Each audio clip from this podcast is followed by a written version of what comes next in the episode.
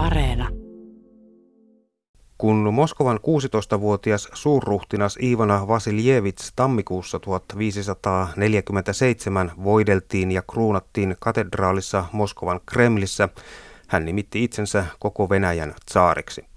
Tsaari arvonimeä oli Venäjällä käytetty Itä-Rooman keisarista, joten Iivana neljäs julisti tittelillään, että Moskova oli Rooman seuraaja ja hän itse Rooman keisareiden perillinen.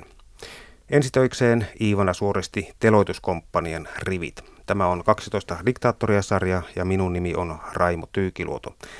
Toimittaja tietokirjailija Hannu Pesonen ei ollut Iivana ainakaan vaatimaton mies, mutta harvoinpa historian lehdille vaatimattomuudella noustaankaan. No tuohon aikaan vielä vähemmän kuin tänään. Kun silloin ei oikein somessa voinut itseä ihailla eikä muilla ihailuttaa, niin piti käyttää tätä miekkakättä. Teot puhuivat eikä klikkaukset ja ne kiirivät sitä kauemmaksi, mitä enemmän niissä lyhennettiin kohteita esimerkiksi päämitan verran. Ja tuo kolmas Rooma-käsite ei ollut Iivanan keksintöä. Sehän oli tällainen laaja ja vertauskuvallinen historiallinen kaari, joka johti ensin antiikin Rooman valtakunnan hajottua Itä-Roomaan eli Konstantinopoliin ja sen romahdettua turkkilaisten muslimien valloitukseen vuonna 1453, siis vajaa sata vuotta Iivanan aikaa ennen – Venäjälle asti. Ja sitä alkoi alun perin käyttää hänen vaarinsa, eli Moskovan suuriruhtinas Ivana kolmas, eli Ivana suuri, Ivan Veliki. Hän piti itseään niin kuin oikeana miehenä jatkamaan tätä Rooman perintöä, koska oli nainut Itä-Rooman viimeisen keisarin veljentyttäreet. Ja niinpä kun ortodoksinen uskonto siellä romahti islamin alle Bysantissa ja Konstantinopolissa, Venäjästä ja Moskovan suuriruhtinaista Iivanasta tuli sen majakka. Ja tässä oli tällä hänen itäroomalaisella keisarillisella vaimollaan Sofia Palajologosilla hyvin keskeinen merkitys, että hän toi mukanaan toisen Rooman hovitavat ja perinteet Bysantista ja alkoi iskostaa niitä Moskovaan. Että Kreml kunnostettiin italialaisten arkkitehtien avulla ja siitä alettiin ulkonäöltäänkin tehdä uutta Roomaa. Ja tämä Sofia oli ilmeisesti aika vahva persoona, joka osasi käsitellä Iivana suurta taitavasti ja hän esiintyi myös miehensä rinnalla vastaanottamassa ulkomaisia merkkihenkilöitä, että merkki sekin. Ja Iivanavaari raivasi Iivana Julmalle tilaa, koska hän tämän kolmannen Rooman lumoissa sitten kukisti toisen venäläisen valtakeskuksen Novgorodin ja hääti Venäjältä mongolivalloittajat ja valtasi vielä Liettuakin. Ja hänen ja Sofian poika Vasili kolmas Eli Iivanan julman isä jatkoi sitten oman isänsä vallotuksia. Ja kyllä täytyy sanoa, että Venäjää kornimpaa paikkaa Rooman valtakunnalle tuskin saatto keksiä, mutta kyllä se ajatus Iivan julmallekin kelpasi ja hän vielä alleviivasi sitä julistautumalla tsaariksi eli keisariksi. Isä ja vaari oli, olivat tyytyneet vain tähän Moskovan suuriruhtinaan arvoon. Iivana eli lapsuutensa pelossa. Kaikki eivät halunneet nähdä häntä Venäjän tulevana hallitsijana ja Iivana haki turvaa raamatusta. Ponteva poika Iivana kuitenkin selviytyi. Hän teki tulkintansa raamatusta ja julisti hallitsevansa Jumalan avulla ja olevansa Jumalan käsi maan päällä. No niin, ovat julistaneet hallitsijat eri puolilla maailmaa siitä lähtien, kun hallitsijoita on ollut, ja taitaa muutama monarkki tehdä niin vieläkin. Et. Mutta Ivanan väitteelle antoi erityistä pontta se, että hän ilmeisen vilpittömästi uskoi siihen. Että hän oli pienestä pitäen tämmöisen uskonnollisen ja historiallisen kirjallisuuden suurkuluttaja, ja maustoi usein käskykirjansa pajareille ja viestinsä ulkomaisille hallitsijoille niin pitkillä ja pitkäveteisillä raamatusta lainatuilla vertauksilla, että niiden jaaritusten takaa oli välillä vaikea löytää sitä itse asiaa. Ja, ja raamatusta ja muista ortodoksiuskon teoksista hän rakensi itselleen sellaisen uskonnollis-valtapoliittisen maailmanselityksen, joka nosti hänet taivaallisessa ja maallisessa hierarkiassa heti numero kakkoseksi Jumalan jälkeen ja joskus ehkä ykköseksikin. Ja täytyy muistaa, että hänen tärkein ja pitkäaikaisin neuvonantajansa oli Venäjän ortodoksikirkon metropoliitta Makari, joka opasti Iivanaa jo 12-vuotiaasta asti. Ja Iivana kunnioitti ja arvosti häntä siinä määrin, että hän oli niitä harvinaisia Iivanan alaisia, jotka pysyivät asemassaan aivan vanhuuteen ja jopa luonnolliseen kuolemaansa asti.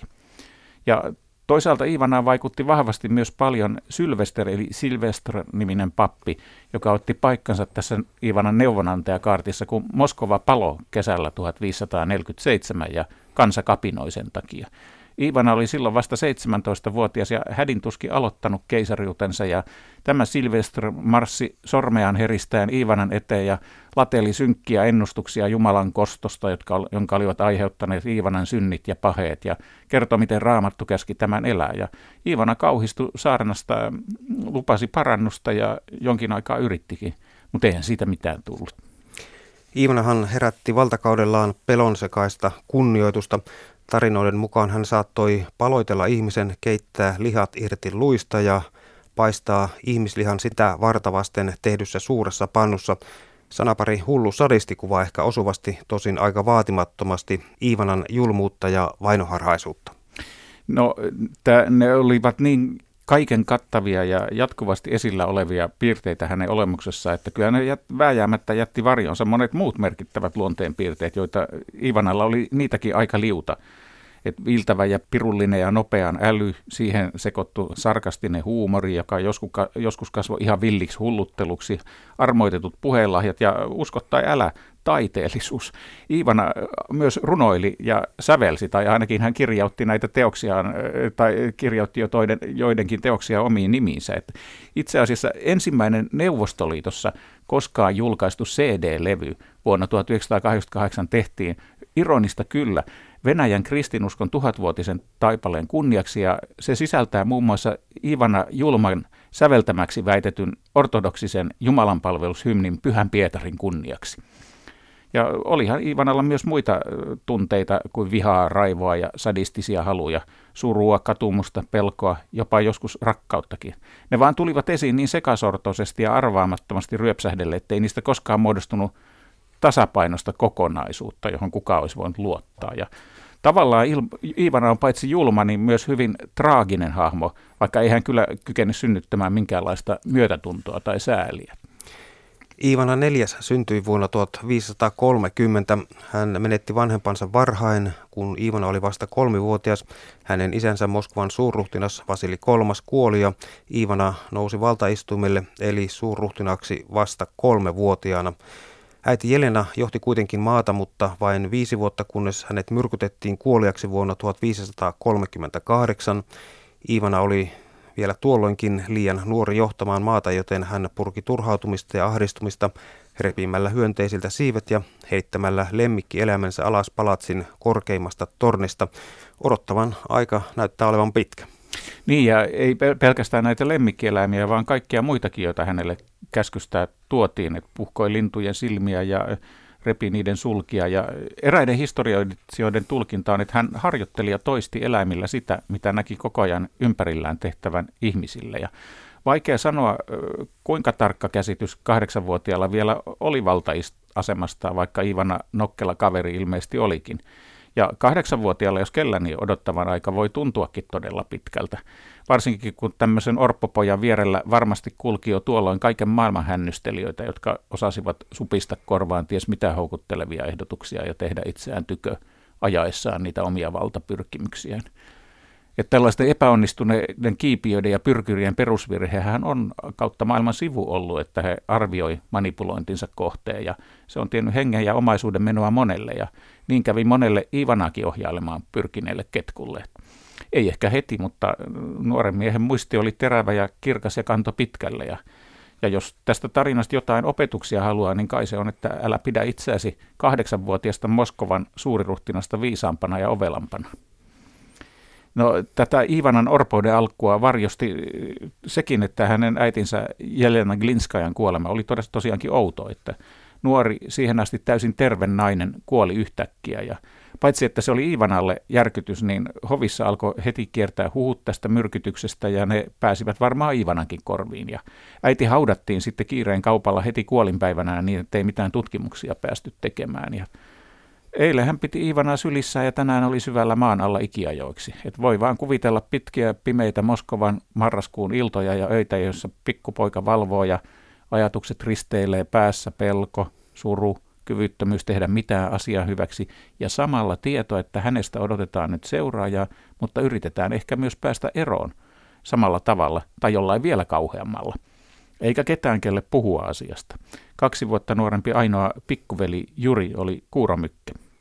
Ivanahan oli nähnyt nämä vehkeilyt aivan vierestä, että heti hänen isänsä kuoltua äiti, joka oli silloin vain vähän yli parikymppinen itsekin, niin alkoi sijaishallitsijana poistaa päiviltä kaikkia, jotka uhkasivat hänen ja Ivanan valtaa. Että Siinä meni molemmat Iivanan setämiehet ensimmäisinä ja monia muita aatelismiehiä, joita kidutettiin julmasti, hirtettiin ja mestattiin perheineen ja lapsineen. Tai jos ei kehdattu suoraan tappaa, niin pantiin vankilaan nääntymään nälkään, kuten Vasili-isän nuorempi veli. Joten kun äiti kuoli, Ivanalla ei ollut turvaa edes lähisukulaisistaan, koska heidätkin oli raasti eliminoitu. Ja myös hänen kotiopettajansa vangittiin heti äidin kuoltua. Tässä häiri ylimmäisenä ruhtinas Vasili Shuiski, joka raivasi tappamalla ja juonittelemalla itsensä tämmöisen Iivanan nimissä hallitsevan pajarien eli ylimysten holhojaneuvoston johtoon. Henri Troja kertoo tämmöisessä lavetelevassa historiallisessa kronikassa Iivanasta, miten hän Iivanan makuhuoneeseen syöksy kerran yöllä pahasti piesty metropoliitta Joosef, joka anoi herraltaan pikku Iivanalta suojelua. Ja samassa ryntäsivät takaajajat huoneeseen ja Iivana katseli pelosta mykkänä, miten he rahasivat metropoliitan mukanaan. Ja toinen historioitsija Isabel de Madariaga on tiivistänyt osuvasti, että Iivanalla riitti kyllä ilveilijöitä ja klovneja ja kääpiöitä ja narreja huvitukseksi, mutta miehen ja isän malli puuttu. Tai jos sellaisia ympärillä sitten vaappukin, niin olivat kyllä ihan vääränlaisia. Olen miettinyt, kuinkahan paljon nämä poikana tehdyt murhat ja se kauhun ilmapiiri, jossa hän joutuu elämään – pelätessään koko ajan joutuvansa murhatuksi, ellei itsemurha vaikutti hänen myöhempään mielenterveyteensä. Että Ivanalle hän jäi ihan lapsesta asti tämmöinen elohiiri, joka nyki hänen kasvojaan vahvasti. Ja Ivana on itse muistellut kirjeissään ruhtinas Kurbskille, että hänen olonsa oli koko ajan lapsena yksinäinen ja turvaton, hän ei saanut apua eikä lämpöä tai lohdutusta keneltäkään, ja että hän ja Juri olivat koko ajan nälkäisiä. Tuon nälän tunteen on täytynyt olla pelottava, kun kaikki tiesivät, miten yleistä Venäjän hovissa oli tämä vihamiesten nälkään näännyttäminen. Hannu Pesonen, Iivana kulutti öisin aikaa maleksimalla kaveriporukkansa kanssa pitkin Moskovan katuja, jossa he hakkasivat satunnaisesti ihmisiä. Päivisin Iivana luki raamattua ja kirkkoisien kirjoituksia. Turhautuneisuus purkautui Iivanassa merkillisenä sekoituksena moukkamaista karkeutta ja oppinutta hurskautta. Kyllä vain. Ja Ivana kertoi näistäkin sankariteoistaan kirjeissään Kurbskille ja naisiakin poikaporukka ahdisteli. Ja hän teki sitten välissä sitten pyhivaelluksia luostareihin, mutta yhdisti ne sitten mieliharrastukseensa metsästykseen. Varsinkin karhun metsästys oli hänen intohimojaan, mutta kyllä hirvet ja villisiatkin kelpasi. Ja häntä ympäröi tosiaan koko ajan pappeja ja munkkeja ja hän kävi joka päivä kirkossa, luki tosiaan ahkerasti raamattua ja osasi siitä pitkät pätkät ulkoakin – ja pyhimyskertomuksia, minei, raamattullisia innostuksia. Mutta myöskin näiden antiikin suurten johtajien, kuten Aleksanteri Suuren elämäkertoja ja Trojan sodasta ja Odysseuksen harharetkistä. Ja kaiken kaikkiaan niin kuin Ivanan päähän kasautui valtava määrä erilaista tietoa, mutta ilmeisesti aivan sikinsokin, ilman että hän koskaan kunnolla jäsensi tai asetti sitä oikeisiin yhteyksiinsä ja mittasuhteisiinsa. Että siitä syntyi sellainen sekava, ristiriitana ja osin taikauskonen maailmankuva. Ja Tämän sopan tärkeimmäksi nimittäjiksi näyttää nousseen todellakin vakaumus omasta oikeudesta täysin rajattomaan valtaan ja Jumalan antamasta oikeudesta kostaa ja hävittää ja käskeä ja samalla tämmöinen alitajuinen pelko jossain taivaanrannassa häämöttävästä Herran kostosta ja rangaistuksesta. Ivana muisti kauan, miten tämä ylimielisti tämä holhoa ja hallitsija Suiski kohteli häntä – Suiski kuoli kuitenkin pian ihan luonnollisesti ja samoin hänen veljensä, mutta kolmannen Suiskin veljeksistä Ivana itse käski kiduttaa ja hakata kuoleaksi heti kun hän lopulta nousi 13-vuotiaana valtaan. Että se oli se hänen aikuistumisriittinsä. Ja ilmeisesti jopa miellyttävä kokemus, sillä kun Iivana tosiaankin peri vallan ja nousi häikäilemättömän hovivehkeilyn jälkeen valtaistumelle 13-vuotiaana, niin heti ensitöikseen hän teloitutti kaikki pahimmat kilpailijansa? No se ei varmaankaan ollut mitenkään perusteeton toimenpide, varsinkin Venäjän siihen asti sen historian huomioon ottaen.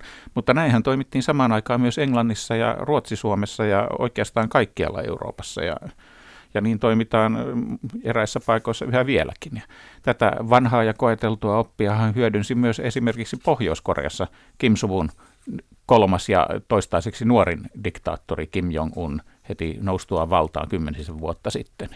Ja se on vähän niin, että mitä nuorempana valtaan nousee, sitä uhatumpi asema on. Et Iivanan paikallekin oli tarjolla monta pyrkiä, jo, jolta ei keneltäkään olisi ollut luvassa hänelle minkäänlaista armoa. Ja Iivanan hallitsijaominaisuuksista kertoo, että hän tunnisti vaaran selkeästi ja toimi armottoman täsmätehokkaasti ja vahvisti sitten jo teini-ikäisenä valtansa. Mutta hämmästyttävää oli, että Ivana keskittyi tuossa valtaannousuvaiheessaan ahdistelemaan ja vainoamaan ennen kaikkea läheisimpiä ystäviä ja luotettujaan. Et, et se oli ensimmäinen suora merkki hänen vaarallisesta kierroutuneisuudestaan ja vainoharhaisuudestaan. Et, et juuri ne, jotka olivat häntä uskolliset tukeneet, joutuivat kostojen ja raakuuksien kohteeksi. Et se, et se tarkoitti, että elämä Iivanan lähellä ja huomion kohteena oli siis äärimmäisen vaarallista jo alusta lähtien ja sellaisenahan se meno jatkuikin. Itse asiassa oikeastaan ainoa läheinen, joka oli Iivanan oikuilta turvassa, oli tämä pikkuveli Juri, joka ei kuuromykkänä muodostanut hänelle mitään uhkaa ja joka oli jakanut hänen kanssaan yhdessä nämä orpolapsuuden kauhut ja pelot. Ja Jurin älylahjoissa ei ilmeisesti ollut vikaa ja hän oppi ajan mittaan viestimään veljensä ja muiden kanssa. Ja kun Ivana kruunattiin sitten saariksi kuolonuneen nukkumisen katedraalissa Kremlissä, niin hän viskoi kultakolikoita tämän jalkoihin koko matkan kirkkoon. Ja myöhemmin hän istui usein Iivanan vieressä, kun tämä tapasi näitä vieraiden valtioiden lähettiläitä ja viestintuojia Kremlissä. Ivana nousi siis valtaistumelle Moskovan suurruhtinaksi kolmivuotiaana 1533. Hän kuitenkin varmisti valta-asemansa vasta 13-vuotiaana ja hänet kruunattiin saariksi 16-vuotiaana vuonna 1547. Hannu, tämä uuden ajan keisar Iivana neljäs teki alkuvuosina monia ihan järkeviäkin uudistuksia. Iivana on luodehdittu myös sivistyneeksi peroksi, koska hän uudisti lainsäädännön ja paikallishallinnon, alisti kirkon valtiolle ja perusti vakituisen armeijan. Venäjälle perustettiin ensimmäinen kirjapaino 1565 ja vuonna 1580 painettiin ensimmäinen koko raamattu slaaviksi. Siinäpä se, että meillä on usein taipumus nähdä nämä hirmuhallitsijat heidän julmuksiensa ja veritekojensa kautta yksin omaa ja unohtaa, että aika harva ihminen on täysin mustavalkoinen kokonaisuus. Ja Iivanassakin näkyy monia näitä harmaan sävyjä. Että, usein se tuottaakin historioitsijoille huomattavia vaikeuksia kuin henkilöiden merkityksen arvioinnissa sekä heidän arvottamisessa, että kuka on hyvä hallitsija ja kuka on sitten loppujen lopuksi paha. Ja kuvaava esimerkki on, tästä on juuri tämä keisari Augustus, josta Iivana Julma väitti polveutuvansa suoraan. Sama mies, jonka toimeenpanemasta verolle panosta meidän jouluevankeliommmekin alkaa. Ja häntähän pidetään yleisesti aivan oikeutetustikin Rooman keisariajan parhaimpana ja tasapainoisimpana hallitsijana, jonka yli 50 vuoden valtakaudella vallitsi Pax Romana rauhan aika ja Rooma saa pitkälti kiittää siitä häntä, että valtakunta pysyi kasassa vielä vuosisatoja sen jälkeenkin. Mutta ennen kuin Augustus pääsi tähän turvattuun valta-asemaansa, hän joutui valtataistelussa nuorena miehenä pysyäkseen hengissä tapattamaan julmasti tuhansia ihmisiä ja murhaamaan ja juonittelemaan aivan Ivanan tavoin. Ja ruotsalainen historioitsija Karl Grimberg totesi aikanaan osuvasti, että Augustus oli kuitenkin ainoita näistä keisareista, joita valta jalosti eikä turmellut. Eli juuri silloin, kun hän sai täysin vapaat kädet päästää kaikki intohimonsa palloille, hän nousikin niiden yläpuolelle. Kovuus ja julmuus muuttui kohtuullisuudeksi ja viisaudeksi, kun kaikki valta oli turvallisesti hänen käsissään. Mutta Iivana ei tätä muodonmuutosta koskaan kokenut. Ja ehkä siihen olisi ollut mahdollisuuksia, jos Venäjä olisi ollut jo valtiorajoiltaan ja poliittiselta hallintorakenteeltaan yhtä valmis kuin Rooma, mutta senaatteja ei ollut, eikä valtalakeja eikä, eikä mikään Pax Russia ollut mahdollinen. Saarin pyhä tehtävähän oli laajentaa Venäjän valtakuntaa ja ainakin Iivana koki sen näin. Tästä Ivana neljännestä hän on Venäjällä hyvin yksimielisesti käytetty sen jälkeen, kun hänen aikansa kokeneet oli poistunut riveistä joko luonnollista tai luonnotonta tietä määritettä Ivan Grozny, Ivana hurja tai Ivana mahtava, hirmuinen. Ivana Julma on tämmöinen ulkomaisen poliittisesti tarkoitushakuisen historiankirjoituksen tuote, tuote, jolla, jolla häntä sitten solvattiin näissä keskinäisissä riidoissa, riidoissa ja haukkumiskilpailuissa. Ja venäjän kielessähän sana Grozny ei käänny julmaksi. Ja sen käytölle julmuude, julmalle Iivana toki loi itse aivan erinomaiset perusteet, mutta niinhän loi myös Iivana mahtavalle. Että et ehkä no, osuvin nimiyhdistelmä olisikin, että mahtava Iivana julma. niin, no, olisipa hyvinkin. Iivanahan pidettiin tosiaankin myös älykkäänä, mutta älykkyyskin on useasti aikakautensa tuote. Iivana toimillaan todisti, kuinka pienellä vaivalla älykkyydestäkin tulee älyttömyyttä. Iivanan valtakaudella Venäjä laajeni huomattavasti. Se valoitti Katsanin, Astrahanin ja Siperian kaanikunnat. Iivana siis näki ympärillään valtatyhjön, jonka päätti täyttää parhaalla mahdollisella tavalla, eli itsellään. Näin Venäjä, yksi maailman suurimmista valtiosta, sai alkunsa. Kyllä, Iivanahan pidetään vielä enemmän kuin isoisänsä ensimmäisenä todellisena koko Venäjän hallitsijana, varsinkin kun hän alkoi ensimmäisenä käyttää saarin arvonimeä. Hän vaati nimenomaan itse, että hänet kruunataan koko Venäjän maan saariksi ja itsevaltiaksi, saamodiertsitseksi, eikä pelkästään Moskovan suuriruhtinaaksi. Toisaalta Iivanalle tuli myöskin takkiin. Venäjä menestyi kehnosti Liivinmaan liittoa, Ruotsi Tanskaa ja Puola Liettua vastaan käymissään sodissa. Niin Ivana vaikka olikin julma ja herätti kauhua ja, kauhua ja pel, pelkoa ja oli, oli tot, kaiken kaikkiaan ylivertainen alaistensa keskellä, niin hän ei ollut itse asiassa mikään erityisen taitava sotapäällikkö. Ei näitä mainitsevia sotia voi kutsua suoranaisesti murskatappioksi, mutta ei, ei mitenkään voitoksikaan. Että ne sahas tappiosta voittoa ja taas tappio, ja joka tapauksessa ne rasitti Venäjän taloutta valtavasti. Esimerkiksi tämä Liivinmaan valtausyritys venyi 24 vuoteen, eikä se koskaan tuottanut tulosta, vaan maksoi ihan järjettömästi rahaa, aikaa ja verta. Ja kaikki nämä sodat jarrutti vuos, vuosikymmenillä Venäjän lujittumista todelliseksi suurvallaksi, että se aika koitti vasta sitten Pietari suuren aikana 1700-luvun alussa. Ja Osaltahan se johtui siitä, että Venäjällähän ei ollut yhtenäistä armeijaa, että Iivana Suuri oli lähinnä yhdistellyt valtaamiensa alueiden joukkoja omiinsa ja Iivana oli ensimmäinen, joka lähti laajentamaan ja kehittämään armeijaa niistä ratsujoukoista, jotka vaarinsa oli perustanut. Että hän perusti tämmöisen musketeilla varustetun jalkaväen Streltsit ja päällimmäisenä hänellä tosin oli mielessä oman turvallisuuden varmistaminen. 1500 Streltsiä ja 1000 ratsumiestä muodosti hänen henkivartiokaartinsa. Ja Iivana kyllä noudatti tätä ikiaikaista oppia, että sotimaan oppii vaan sotimalla. Niin, niin ikään kuin työtekijänsä opettaa. Iivana mm. kyllä tiesi, että kauppa se on, joka kannattaa, ja hän avasi uusia kauppareittejä. Iivana perusti Vienanmerin Arkangelin englantilaisille kauppiaille ja raivasi esteet Volkan kauppareitin tieltä.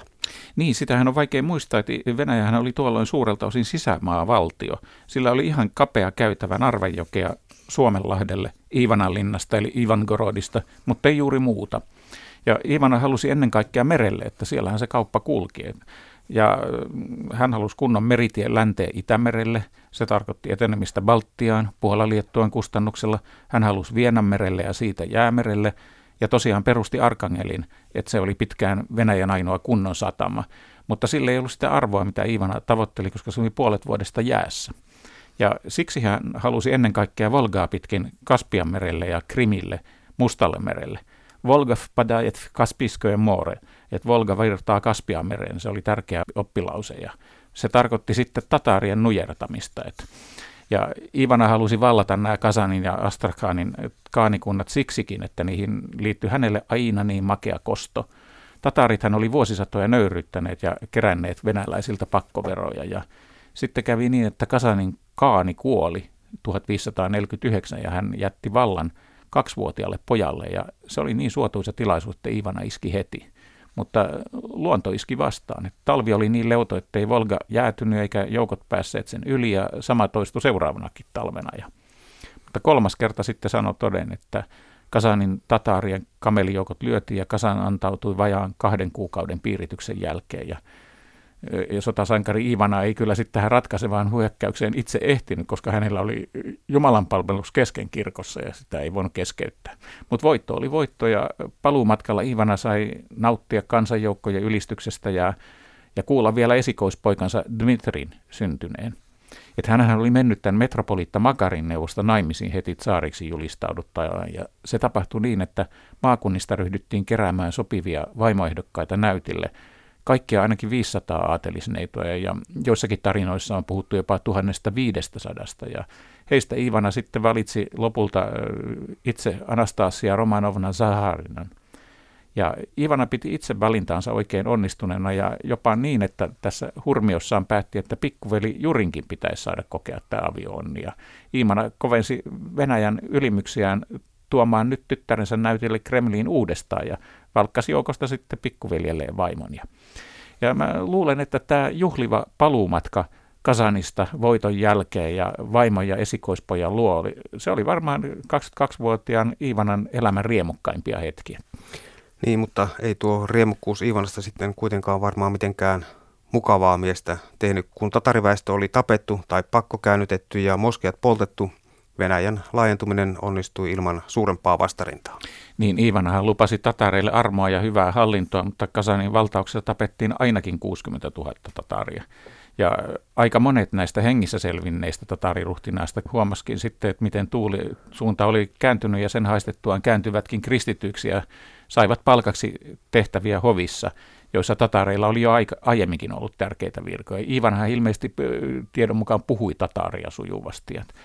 Ja Ivana kastatti tämän Kasanin pikkupoikakaanin Aleksanderiksi ja otti hänet armollisesti Moskovaan peräti perheenjäsenekseen. Ja tappaa ei oikein voinut, kun oli tullut luvattua tateareille suopeaa kohtelua, mutta ei sitten oikein voinut jättää Kasaninkaan, ettei hän kasvaisi pahoille tavoille ja uudeksi haastajaksi. Ja poika kuoli sitten aikanaan Moskovassa 20-vuotiaana aika epäselvällä tavalla.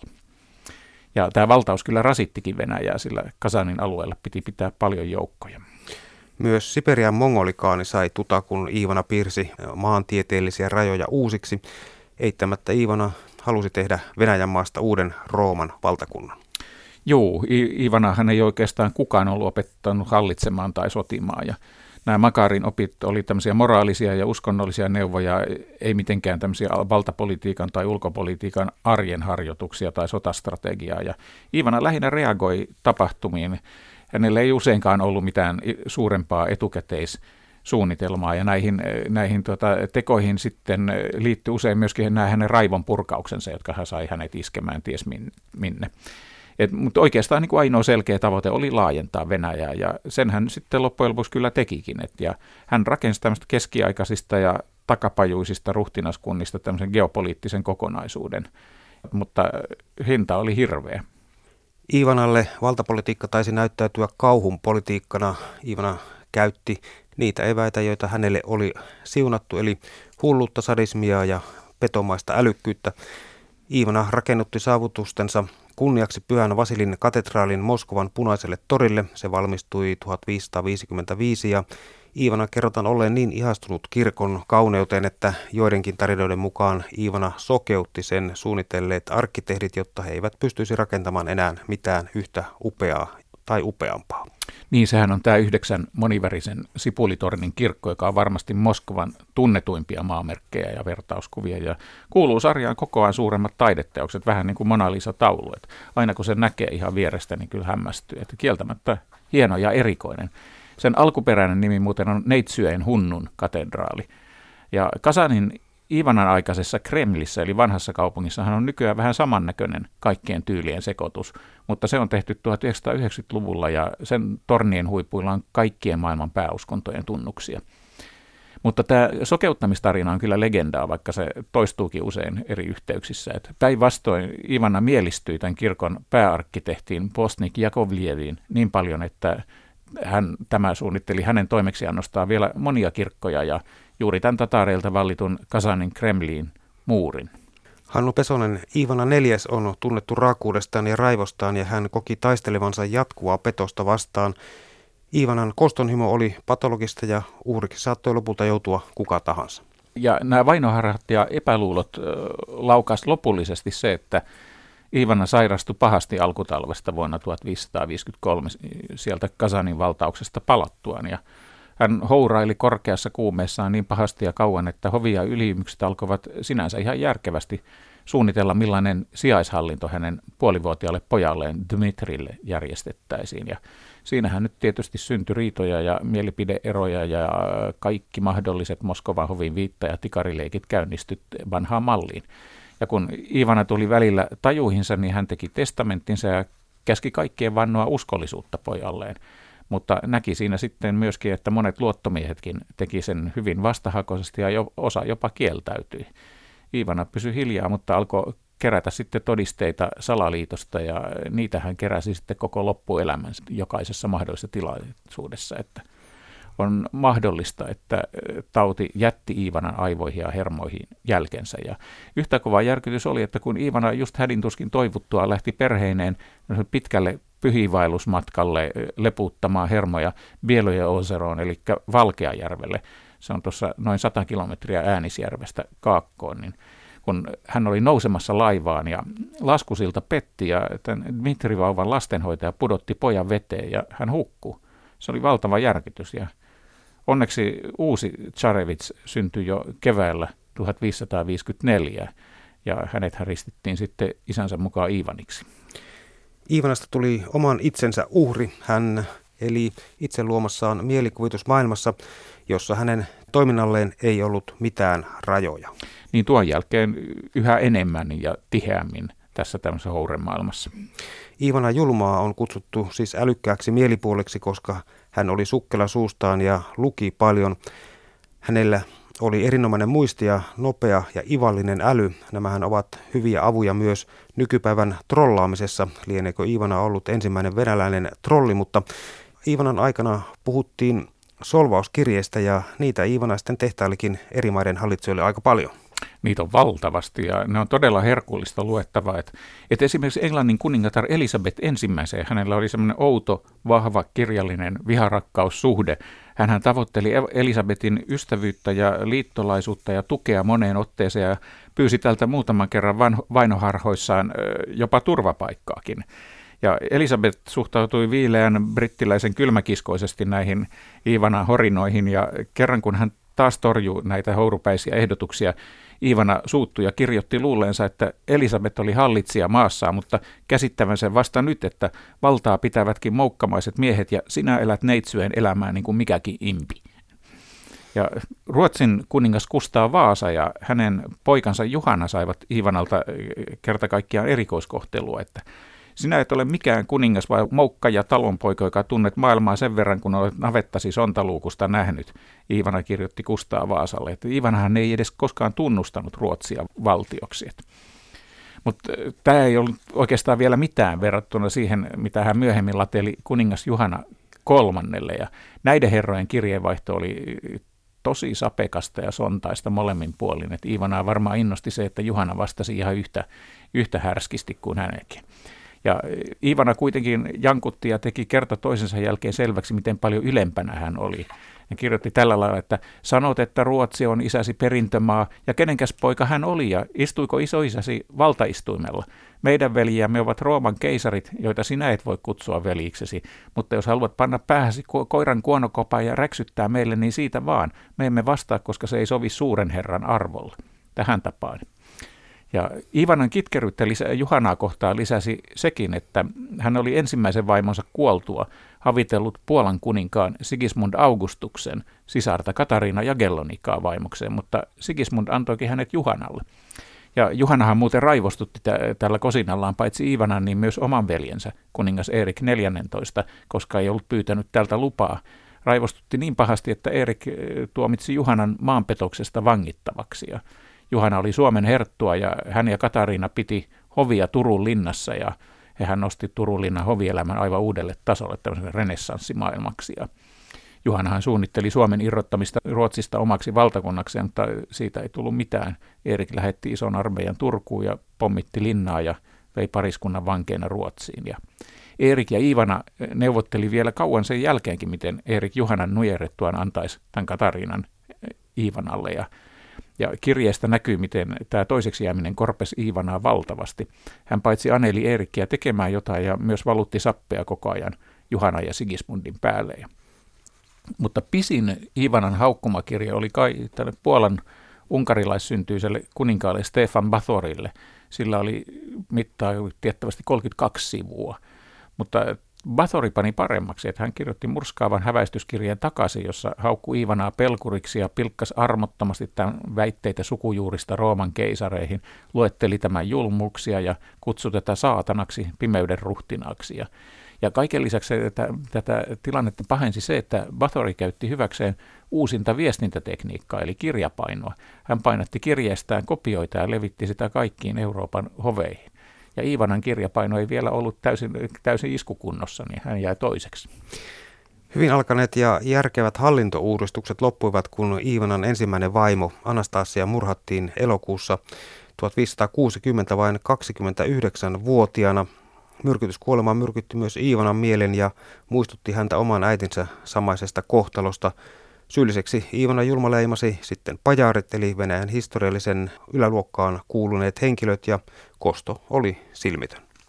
Joo, tästä Anastasian myrkytyksestä ei joku väitteitä, että tämän Charinnan terveys oli heikentynyt rajusti jo melkein vuoden ajan siihen asti tasaisesti mennyt alaspäin. Ja sitten Moskovassa syttyi valtavat tulipalot heinäkuussa 1560 ja samaan aikaan Krimin tataarit teki ryöstöretken sinne ja nämä luhisti hänet lopullisesti. Ja joka tapauksessa tämä vaimon kuolema näin nuorena niin suisti Iivanan ihan raiteelta, että hän käveli näiden arkkua kuljettavien ruumisvaunujen perässä itkiä ja valittain. Ja 1800-luvun alkupuolen tärkeä venäläinen historioitsija Nikolai Karamsin on kuvannut, että se oli Venäjän ja Iivanan onnenpäivien loppu, sillä tsaari ei menettänyt vain vaimoaan, vaan myös paremman luontonsa. Ja se on kyllä hyvä luonnehdinta siitä, että ja Iivana tosiaan pakeni tätä omaa surua ja syyllisyyden tuntojaan tähän väitteeseen, että Anastasia myrkytettiin ja hän alkoi sitten tapansa mukaan kostaa niille, joita vainoharhaisuudessaan epäili ja tällä kertaa vielä paljon rajummin ja laajemmin kuin aiemmin. Ja, ja tämä myrkytysepäily toisaalta tarjosi keinon päästä kerralla eroon koko haitallisesta pajariporukasta ja siihen hän kyllä tarttui. Et voi kysyä vain, että kuinka paljon tästä Ivanan surusta ja syytöksistä oli tähän pyrkivää laskelmoivaa teatteria. Et kyllähän hirmuvaltiana äkkiä tajusi, että tätähän tilaisuutta on hyvä käyttää. Pajareita pakko siirrettiin ja he menettivät omaisuutensa. Tuhansia kidutettiin ja tapettiin. Joo, Ivanan itsehillintä katosi täysin. Että tällä hänen sadismillaan ja murhanhimollaan ei enää ollut sitten oikeastaan mitään esteitä, eikä sitten irstailulla ja juopottelullakaan. Että ja hänen väkivaltansa pääsi valloilleen sitenkin, että hän alkoi ihan pienimmästäkin ärsykkeestä hakata ihan silmittömästi läheisiään ja hoviväkeään. Mutta siinä mielessä järki pysyi päässä, että hän jaksoi edelleenkin laskelmoida, että kenet kannatti tappaa niin, että sai takavarikoitua tuottavimman omaisuuden. Ja oikeastaan lopullisesti nämä kaikki estot katkes kun, tai hävis, kun vuonna 1563 sitten kuoli lyhyen ajan sisällä sekä hänen juriveljensä että metropoliitta Makari enää ei ollut oikeastaan ketään, jolle näyttää näitä todellisia tunteitaan tai kertoa asioista, eikä tullutkaan. Ja Ivanahan on tiettävästi ainoa Venäjän tsaari, joka teloitti järjestelmällisesti vihamiehiä ja kosti häntä loukanneille seivästämällä heitä. Et ennen häntä tapaa ei käytetty eikä juuri hänen jälkeensäkään. Ja sehän on varmasti kuolintavoista kammottavimpia, sillä ihminen saattaa kitua seivästettynä päiviäkin sietämättömissä kivuissa. Ja väitetään, että Iivana olisi saanut nämä seivästämisoppinsa Valakian ruhtinaalta Vlad Drakulilta, jota kutsuttiin Vlad Tepesiksi eli Vlad seivästäjäksi.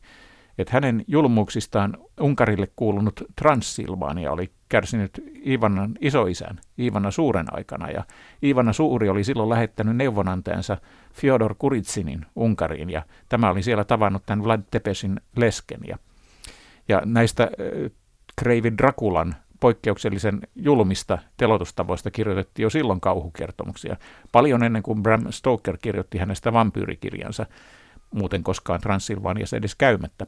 Ja Kuritsin varmaan toi tarinat mukanaan Iivanan hoviin ja ne jäi sinne kiertämään. Ja Iivana muuten käytti seivästämistä vain erikoistapauksissa, että silloin kun hän halusi strategisista syistä herättää niin paljon pelkoa kuin mahdollista, tai sitten henkilökohtaisen kostonsa välineen, jolla hän nautti todella siitä siitä, että sai tämän teon suorittaa ja sitä katsella.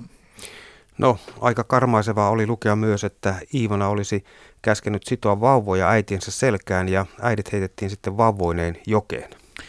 Joo, tota, Suuri osa näistä Ivanan käyttämiksi väitetyistä kidutus- ja tappotavoista on myöskin näitä vihollisten kehittämiä tarinoita. Et, et hänellähän oli vastassaan aikansa parhaisiin propagandamestareihin kuulunut Kustaa Vaasa ja ruotsalaishistorioitsija Herman Lindqvist kertoo tässä Vaasojen suvun historiassaan Villit Vaasat, miten Kustaa Vaasa tultuaan Suomeen vuodeksi vuonna 1555 keksi päästään tarinoita etenevien venäläisten sotajoukkojen julmuuksista – ihan vaan motivoidakseen suomalaisjoukot tekemään paremmin vastarintaa. Ja ju, juuri nämä mainitsemasi esimerkit on näitä Kustaankynästä syntyneitä. Ja, ja niitä hänen mielestään tarvittiin, koska Kustaa ei suomalaisia juuri arvostanut. Hän, hän oli sitä mieltä, että suomalaiset on juoppouteen sortunutta ja järjetöntä väkeä, joille oluttuoppi on aina omaa henkeä, omaisuutta ja kunniaa rakkaampi. Mutta eihän nämä esimerkit, Kustaan kertomat ja muutkaan kauhukertomukset olisi tehonneet, ellei Iivana olisi antanut niille aihetta, eli vähintään totta toinen puoli, ja saattapa hän alkaa kokeillakin niitä, joista itse luki. Elittijoukon Opritsninan kaikkialle ulottuvat äh, vainoharhaiset teloitukset veivät sitten myöskin runsaasti parhainta sotajoukkoa. Kyllä. Tämä Oprichnina oli Ivanan tosi ovela veto ikään kuin valtio valtiossa Venäjällä. Se tarkoitti tämmöisiä laajoja Venäjän alueita, jotka hän otti suoraan tsaarin hallintoon ja jossa hänen käskyjään välitti ja pani toimeen vain hänelle vastuussa olleet erikoisjoukot, Oprichnikit.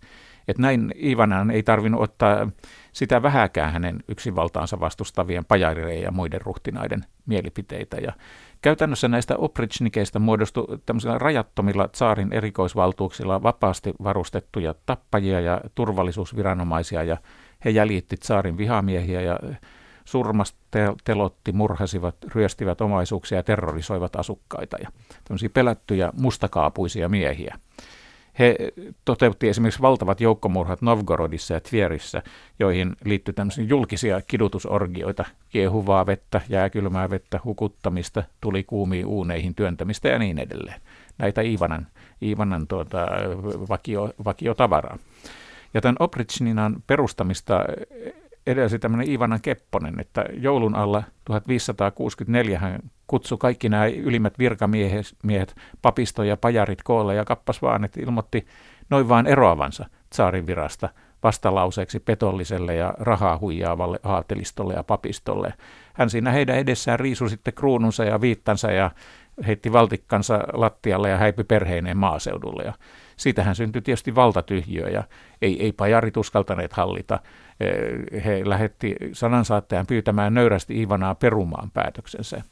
Ja Ivana suostui sitten sillä ehdolla, että hän saa absoluuttisen vallan myös rangaista pettureita ja ottaa heidän omaisuutensa. Ja saikin. Ja sitten hän perusti juuri tämän valta-alueen ja nämä mustakaapujen kuolemanpartiot. Ja näihin Ivanan äh, valiojoukoksi koottaviin oprichnikkeihin otettiin paljon väkeä ihan tavallisesta kansasta, eli silläkin lailla hän murensi tätä pajarien valtaa. Et se oli yhtä aikaa hullu ja ovela ja julma veto, niin kuin useimmat Ivanan keksinnöistä. Et Venäjä oli sillä lailla jaettu käytännössä kahteen osaan, josta toinen rosvosi ja terrorisoi toista. Näitä oprichnikkejä on verrattu 1800-luvun ja 1900-luvun alun tsaarin salaiseen poliisiin, ja sitten Neuvostoliiton Tsekaan, NKVD ja KGB, ja mikseipä nyky-Venäjän salaiseen poliisiin FSB-henkin, aina tämmöisenä isänmaan etua puolustavina taistelijoina. Ja vähenevää sotilaiden määrää paikkaavaan Ivana Julma perusti valtion kapakat, joissa miehet saivat juoda velaksi vodkaa. Usein ne juotiin enemmän kuin tienattiin ja jos raat eivät myöhemmin riittäneet kapakkalaskujen maksuun, niin miehet sitten pakko otettiin armeijaan. Keino tämäkin. Kyllä, kabak, eli kapakka.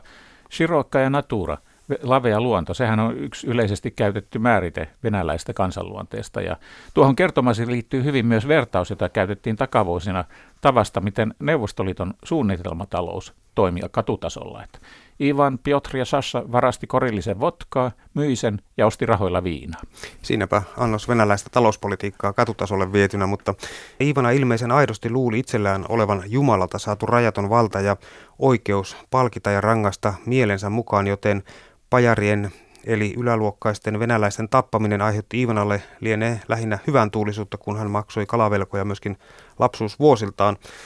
Ivana Julman elittijoukon Opritsninan väkivalta kesti seitsemän vuotta vuoteen 1572 asti. Se oli kuitenkin lakkautettava, koska muun muassa maaseudun karkotukset johtivat tuotannon ja väkiluvun romahdukseen taloudenpito ei ollut Ivanan parhaita puolia ja tätä terroria tosiaan jatkui seitsemän vuotta ja sitten Ivana katsoi, että tehtävä oli suoritettu ja aateliset oli lannistettu ja toisaalta nämä oprichnikit alkoi kasvaa hänelle itselleenkin liian vaaralliseksi käskyläiseksi, joten hän lakkautti koko systeemi ja mustakaapujen virkakunnan siinä sivussa. Ja mielenkiintoista on, että oprichnikit ei vastustellut tätä asiaa ollenkaan. Kaikki hyväksytään siltä istumalta. Että se osoittaa, että miten valtavan laajaa tämä Iivanan pel- Iivanaan kohdistuva pelko oli jo silloin. Hullutensa huipulla Iivana Julman raivo oli raakaa ja lopulta hän ei luottanut enää kenenkään ja tapatti jopa uskollisen lapsuuden ystävänsä tämän vaivon ja heidän viisi lastaan sekä lapsuuden ystävänsä kolme veljeä. Kyllä, ja Iivanahan tämä jatkuva kauhu ja jännitystila sekä murhaaminen rasitti itseäänkin. Ja hän harkitsi monta kertaa vakavissaan tai hourupeissaan vetäytymistä luostariin munkiksi. Ja keväällä 1567 hän teki pyhivailluksen tähän tuttuun mielipaikkaansa Valkeajärven luostariin ja aikoi jäädä sille tielleen. Ja hän neuvotteli jo ihan käytännön järjestelyistä ja ihastui kuullessaan, miten askeettiset olot hänelle järjestetty, että hänen kurjasielunsa ja hillitön ja toivoton sydämensä saisivat rauhan. Ja hän pyysi valmistamaan itselleen tämmöisen kelian, eli oman munkkikammio, ja lahjoitti luostarille kasapäin rahaa ja jopa yksinoikeuden kauppaa laajalla alueella. No, se ei kauaa kestänyt, että pian hän päätti jatkaa entiseen malliin, mutta tämä pelko oli pysyvää ja osaltaan siihen vaikutti tämän kollegan, eli Kustaa Vaasan vanhimman pojan Erik 14 syrjäyttäminen vallasta Ruotsissa 1568. Erikhän oli myös mielisairas ja vainoharhainen ja hän vangitsi ja kidutti ja telotti pienimmästäkin epäilystä vastustajikseen epäilemiä ihan saman tapaan kuin Iivana. Ja aika todennäköisesti Iivana tunsi jonkinlaista kohtalon yhteyttä Eerikkiin. Ja Eerikhän muuten ano kerran turvapaikkaa Iivanalta – juuri silloin kesällä 1568 ennen syrjäyttämistä ja vangitsemistaan. Ja Iivana oli tuolloin lopulta lähettänyt laivan Tukholmaan hakemaan Katariina Jagellonikaa, jonka Erik oli ottanut Suomessa vangiksi yhdessä Juhanan kanssa. Mutta Erik ei ehtinyt paeta ja eikä Katariina Jagellonikaa siihen laivaan saatu myöskään. Et, et siitä, miten tarkkaan Iivana seurasi Eerikkiä ja vertasi tämän kohtaloa omaansa, kertoo se, että kun Erik 14 todennäköisesti myrkytettiin vankeudessa 1577, niin Iivanahan suistui raiteilta, että hän anoi taas kerran heti turvapaikkaa Englannin kuningattarelta Elisabetilta, ja hän jopa valmisteli huolellisesti tämmöisen pakosuunnitelman, jossa hän olisi purjehtunut Vienanmerelle Solovetskin luostarisaarelle ja noussut siellä odottavaan brittiläiseen laivaan, ja, joka olisi vienyt hänet sitten Englantiin Elisabetin päävaivaksi. Ivana ehkä yritti paeta itseään siinä kuitenkaan onnistumatta. Ivana ei päässyt itseään karkuun ja hiljalleen enseksi muuttuneet ystävät yleensä seivästettiin, puukotettiin, hirtettiin tai myrkytettiin. Toimittaja tietokirjailija Hannu Pesonen Ivana oli pitkävihainen ja hyvämuistinen julmuri, joka puukotti uhriaan kuoliaksi myös omin käsin. Iimana oli vakuuttunut, että hänen tuomionsa olivat oikeutettuja ja hän nautti teloitusten seuraamisesta. Kyllä hän oli siitä vakuuttunut ja, ja nauttikin, mutta todennäköisesti hän nautti eniten siitä, että sai näyttää voimansa ja kostaa niin kuin Jumalan ankarana kätenä. Et niin hän teki muutkin hallitsijat. Ja telotukset oli tämmöisiä vertauskuvallisia teatterinäytöksiä ja elävän elämän oppitunteja hallitsijan vallasta. Ja niiden olikin tarkoituskin herättää niin suurta kauhua, että sitä ei enää muut kyseenalaistaisi tätä valtaa. Ja se selittää monet tämmöiset äärimmäisen julmiksi ja tuskallisiksi hiotut julkiset tappamis- ja kidutuskeinot ihan vähintään yhtä lailla kuin sadismikin. Mutta kyllä kaikki näyttö kyllä puhuu sen puolesta, että Iivana todella piti näkemästään, että tämä hullutteleva sadismihan tuli esille myös lievemmissä rangaistuksissa, jotka ei sitten välttämättä johtaneet hengenmenoon. Iivanahan simputti Ruotsin Juhana kuninkaan Moskovaan lähettämään Turun piispan Paavali Juusteenin rauhanvaltuuskuntaa vuonna 1569. Hän riisutti heiltä housut pois ja marssitti kaduilla pyllyt paljaana ja telkesi sitten heidät kuin sijat lättiin, kuten Juusteen raportoi. Ja tällaistahan Ivana harjoitti jo nuorena, että historioitsija Isabel de Madariaga kertoo tästä Ivana elämässään aika vakuuttavan esimerkin, että keväällä 1547, kun Ivana oli vasta 17-vuotias ja nipinnapin tsaari, niin kauppiaita tuli tämmöinen 75 hengen delegaatio Pihkovasta kantelemaan tsaarille, että heitä oli kohdeltu väärin. Ja Ivanahan raivostui tästä kritiikistä niin, että hän kaatoi heidän päälleen kiehuvaa viiniä ja kärvensi kynttilällä tukkaa ja partaa ja taaskin riisutti heidät ja laittoi alastomina makaamaan eteensä. Ja kukaan ei tiedä, mitä seuraavaksi olisi tapahtunut. Mutta juuri sillä hetkellä hänelle tuotiin tieto, että Kremlin suurin kirkonkello oli pudota rysähtänyt ja Iivana lähti siltä istumalta katsomaan tätä kauhistuttavaa ennettä ja ilmeisesti unohti koko jutun. No ainakin nämä pihkovalaiset oli luikkinut tiehensä sinä aikana ja ennen kuin hän palasi ja varmasti muisti tämän isällisen opetukseni. Ja jos haluaa oikein saivarella, niin Iivanahan voi pitää välillisesti syyllisenä myös suomen kirjakielen isän Turun piispan Mikael Agrikolan kuolemaan. kuningas Kustaa Vaasa lähetti Agrikolaan jo paljon juusteenia aiemmin, eli loppusyksystä 1557 yhdeksi rauhanneuvottelijaksi, tai oikeastaan välittäjäksi Moskovaan hieromaan sitten rauhaa Ruotsia ja Venäjän välille. Ja se ei ollut mitenkään helppo keikka, että Ivana epäili vahvasti, että koko sota oli Kustaa Vaasan harkittu salajuoni kaataa hänet ja se oli kuitenkin oikeasti syttynyt tämmöistä kahakoista ja ryöstöretkistä, jota Suomen ja Venäjän rajaseudulla sattui tavan takaa. Se rajahan oli huonosti merkitty, jos ollenkaan, eikä kukaan oikein tahtonut muistaa, että missä se kulki. Ja viimeisin rajaveto oli tehty Pähkinänsaaren rauhassa 1323 Ruotsia ja Novgorodin välillä, ja nythän koko Novgorodia ei enää edes ollut valtakuntana olemassa. Kustaa Vaasa olikin niin kuin yllyttänyt suomalaisia hivuttautumaan vähän vähältä sinne rajan toiselle puolelle ja valtaamaan maata uudisasutukseksi ja luvannut heille siitä verovapautta. Eli toisin sanoen muuttamaan vieraan valtion maaperälle ja ottamaan sitä omaan lukuunsa Ruotsille. Ja niin hän oli tehnyt siitä venäläiset ei ymmärrettävästi kovinkaan pitäneet ja näitä tämmöisiä yhteenottoja ja kylänpolttoja tapahtui tavan takaa ja venäläiset iski ja suomalaiset kosti. Ja tätä aluetta kutsuttiin hyvin kuvaavasti riitamaaksi. Et siinä Venäjä ja Ruotsi vähitellen kävi sitten tämmöisin nykyaikaisin sodankäyntitermein kerrottuna sijaissotaa, eli tappeli toisiaan vastaan ei omilla sotilaillaan, vaan kummankin varustamilla liittolaisilla. Suomalaiset ja karjalaiset vastaan itäkarjalaiset ja inkeriläiset ja kaikki Suomen sukuisia. Ja, mutta vuonna 1555 nämä kahakat sitten lopulta kärjisty oikeaksi sodaksi ja siitäkään ei sitten valmista tullut. Et Tätä tämä sadan hengen neuvottelukunta lähti sitten selvittelemään 50 reen voimin karavaanina, että talvi oli silloin aikaisessa. Ja Agrikola olikin sitten tärkeä henkilö, että ilmeisesti juuri hän onnistui vakuuttamaan Iivanan, että tämä epäily Kustaa Vaasan aikeesta kaataa hänet ei pitänyt paikkansa. Ja rauhansopimukseen kirjattiin sitten maaliskuun lopussa pyöreästi, että sodan oli aloittanut rajaseudun väki, eikä siitä syytetty sen enempää Kustaata kuin Iivanaakaan. Mutta Agrikola voimille tämä koko talven ponnistelu oli ottanut rajusti, että matka oli tehty ensin Viipuria Novgorodin kautta ja Moskovassa Ivana sai raivonpuuskia ja mitään takeita tästä valtuuskunnan fyysisestä turvallisuudesta ei ollut ja koko ajan piti venäläiseen tapaan juopotella ja syöpötellä raskaasti lounailla ja vähän siinä nukuttiin pari tuntia välissä ja neuvoteltiin ja sitten taas pitkät illalliset. Ja eikä tästä tällaista Ivanan tarjoamasta viinalasista voinut kiel, kieltäytyä, se piti ottaa Pohjanmaan kautta, tai tässä tapauksessa varmaan Riitamaan kautta, ja niitä pikareja on kuvattu isoiksi, melkeinpä tuopeeksi. Et se oli Ivanan neuvottelumalli ja se oli kuluttava kenelle tahansa ja saati sitten Agrikolalle, joka ei varmaan ollut sellaiset kotioloissa tottunut. Ja sitten kun seurue lopulta palaili kotia kohti, niin eh, Agrikola eh, alkoi tuntua, tuntea olonsa huonoksi jo Viipurissa ja hän sai sitten sairaskohtauksia ja kuoli äkisti rekeensä 9. huhtikuuta 1557 Karjalan kannaksella.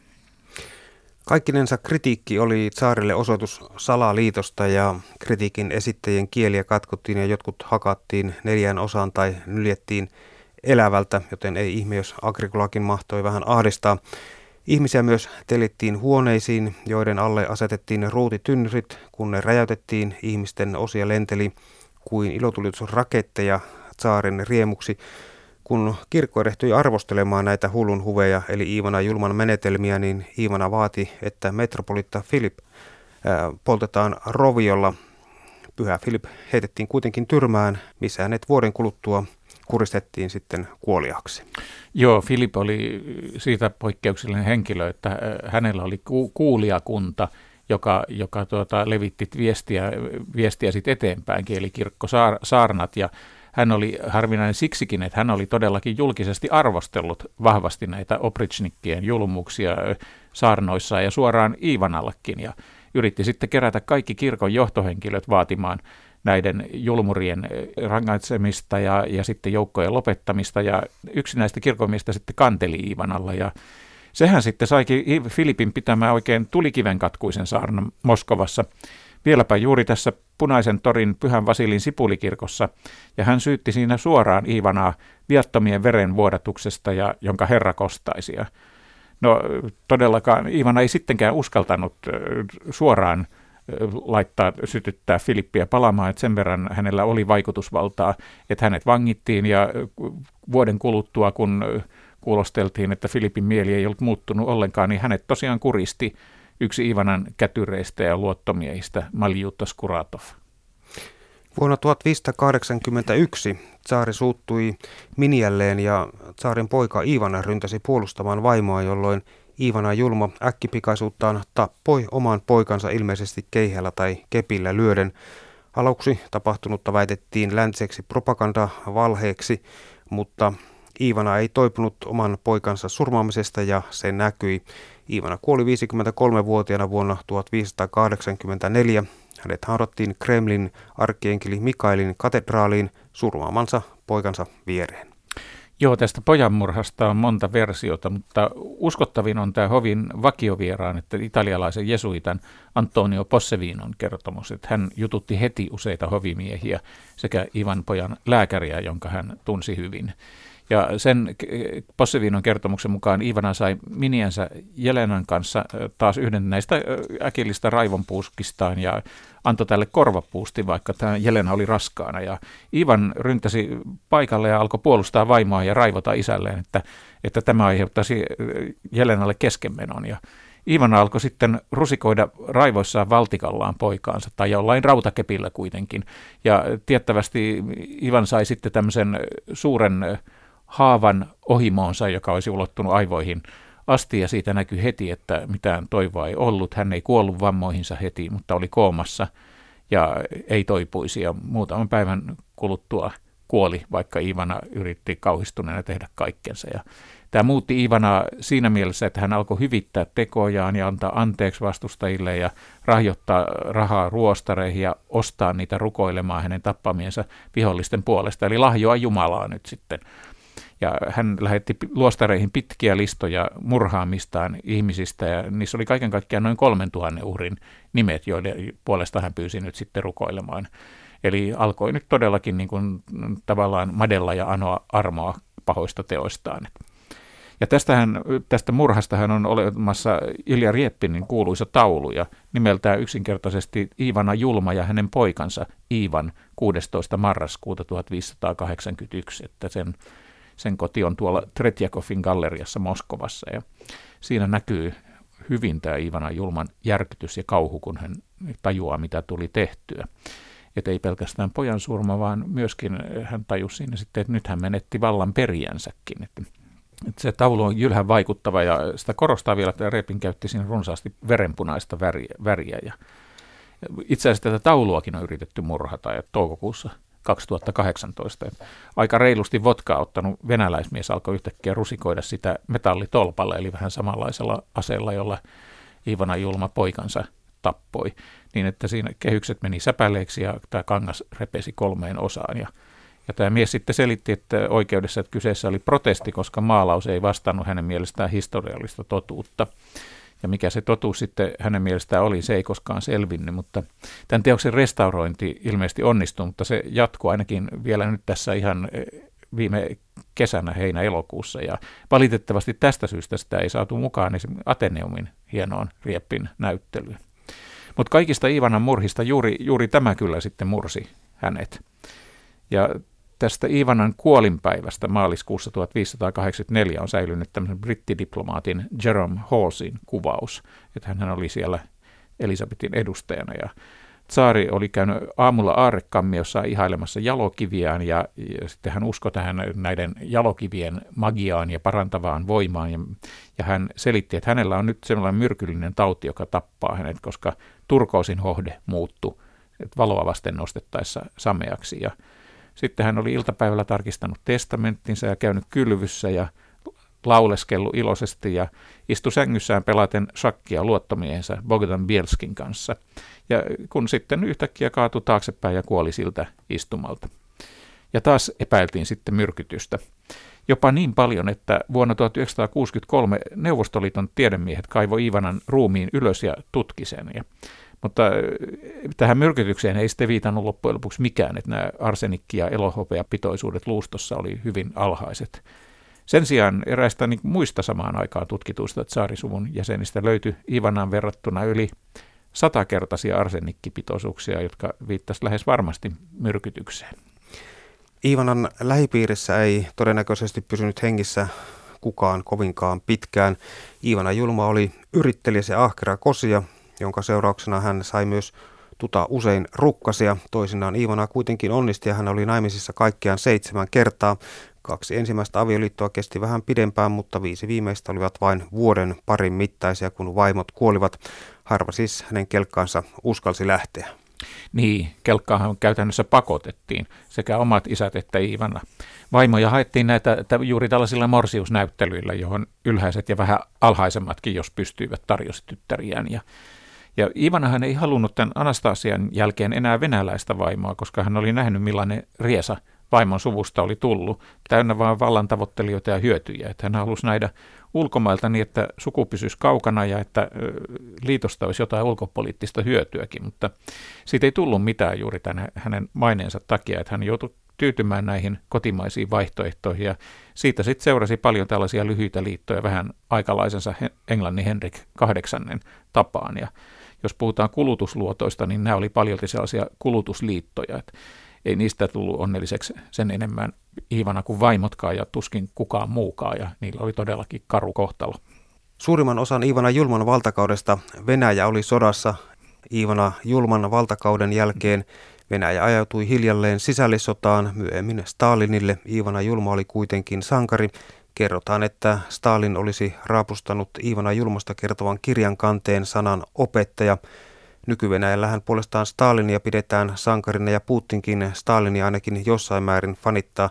Toimittaja tietokirjailija Hannu Pesonen, mitä muuta kuin pelkäämään Ivana Julman tarina meille opettaa? Joo, mä oon käyttänyt aika ajan sellaista kehittämääni vertausta, että Venäjähän ei itse asiassa ole koskaan ole ollut valtio, vaan tämmöinen jatkuva kaos, jolle joku on asettanut maantieteelliset rajat. Ja Iivana loi mallin, miten tätä kaaosta on mahdollista hallita ja pitää koossa rauta kädellä sellaisista hienouksista kuin perusoikeuksista välittämättä. Ja hänestä lähtee melkein katkeamaton sarja Venäjän, Neuvostoliiton ja sitten taas Venäjän hallitsijoita, jotka on näitä samoja itsevaltaisia periaatteita noudattanut. Et Venäjän historiassahan Iivana Julma on pitkälti peilikuva, josta Venäjä katsoo suhdettaa itseensä ja muuhun maailmaan. Et että tämä käsitys Iivanasta on muuttunut monia kertoja aina sen mukaan, miten Venäjä on hallittu ja kuka on hallinnut. Ja mielenkiintoista on, että juuri kommunistisen Neuvostoliiton historia nosti Ivana Julman suurmieheksi. Että hänet nähtiin tämmöisenä, tai pantiin näkymään tämmöisenä aateliston ja ylimystön vallan kitkijänä ja Venäjän mahdin kasvattajana ja miehenä, joka osasi hallita ankarasti ja pitää vallan näpeissään niin kuin kommunistit näki itsensä, ja varsinkin Stalin. Stalinhan vertasi myös näitä oprichnikkeja omaan salaiseen poliisiinsa ja e, tämmöisenä rautaisena kätenä, joka suojeli kommunistijohtoa. Että Stalinillahan ei juuri esikuvia ollut, että hänellekin riitti sellaiseksi hän, hän itse, mutta Ivanassa hän näki ilmeisesti paljon samaa kuin itsessään ja nosti tämän asemaa. Stalinhan teetätti neuvostoelokuvan mestarilla Sergei Eisensteinilla Ivana Julma elokuvan ja katseli sitä moneen kertaan. Ja nyt Putinin Venäjä hän on palannut tähän suurvenäjää ihannoivaan ja väliin hyvinkin kiihkokansalliseen historian tulkintaan, jossa käyttövoimana on myös tämä entisten suurmiestä ja varsinkin heidän aluevaltauksiensa ja korostaminen. Ja tästä on syntynyt sellainen kolmikko, Ivana Julma, Pietari Suuri ja Stalin, joiden mainetta kansallismieliset Venäjällä kohentaa nyt määrätietoisesti. Ja trendi on, että nämä Ivanan julmuudet on tämmöistä lännen pahansa suopaa panettelua ja historian vääristelyä, kun hän oikeasti oli Venäjää vahvistanut ja puolustanut älykäs ja vahva suurmies. Että Venäjällähän oli tässä taannoin käynnissä jopa kansallismielisten kampanja julistaa Ivana julma pyhimykseksi, mutta siitä Venäjän ortodoksikirkon johto sentään kieltäytyi jyrkästi. Patriarkka Kirill totesi diplomaattisesti, ettei se ole mahdollista hänen hallintotapojensa takia. Et Ivanohan listi aikanaan ortodoksikirkon johtoa ja rivipappeja ja munkkeja tuhansittain uskonnollisuudestaan huolimatta. Mutta sitten viisi, viisi vuotta sitten pystytettiin kuitenkin ensimmäinen Ivana Julman patsas Venäjän maalle. Oriolin kaupunki, se on siinä 350 kilometriä Moskovasta etelään. Ja tämä kansallismielinen Oriolin hallintoalueen johtaja ajoi tämän hankkeen väkisin läpi, vaikka kaupunkilaiset osoitti sitä vastaan mieltä ja sanoi, että he halua tyrannia keskelleen. Ja saapa nähdä, että jääkö se ensimmäiseksi ja viimeiseksi tällaiseksi kunnianosoitukset. Ja mä luulen, että ei välttämättä. Et siinä, missä länsimainen historiankirjoitus yleensä tarkentuu ajan mittaan ja riisuu suurmiehiltä sädekehiä ja osoittaa heidän puutteitaan ja haksahduksiaan, niin ainakin nykyinen venäläinen historian tulkinta kulkee ihan päinvastaiseen suuntaan. Et aika kultaa ja häivyttää piiloon pahimpiakin tekoja, jos se sopii siihen kuvaan, jota Venäjä haluaa itsestään kertoa sekä kansalaisille että maailmalle. Ja se voi olla Ivanankin pelastus.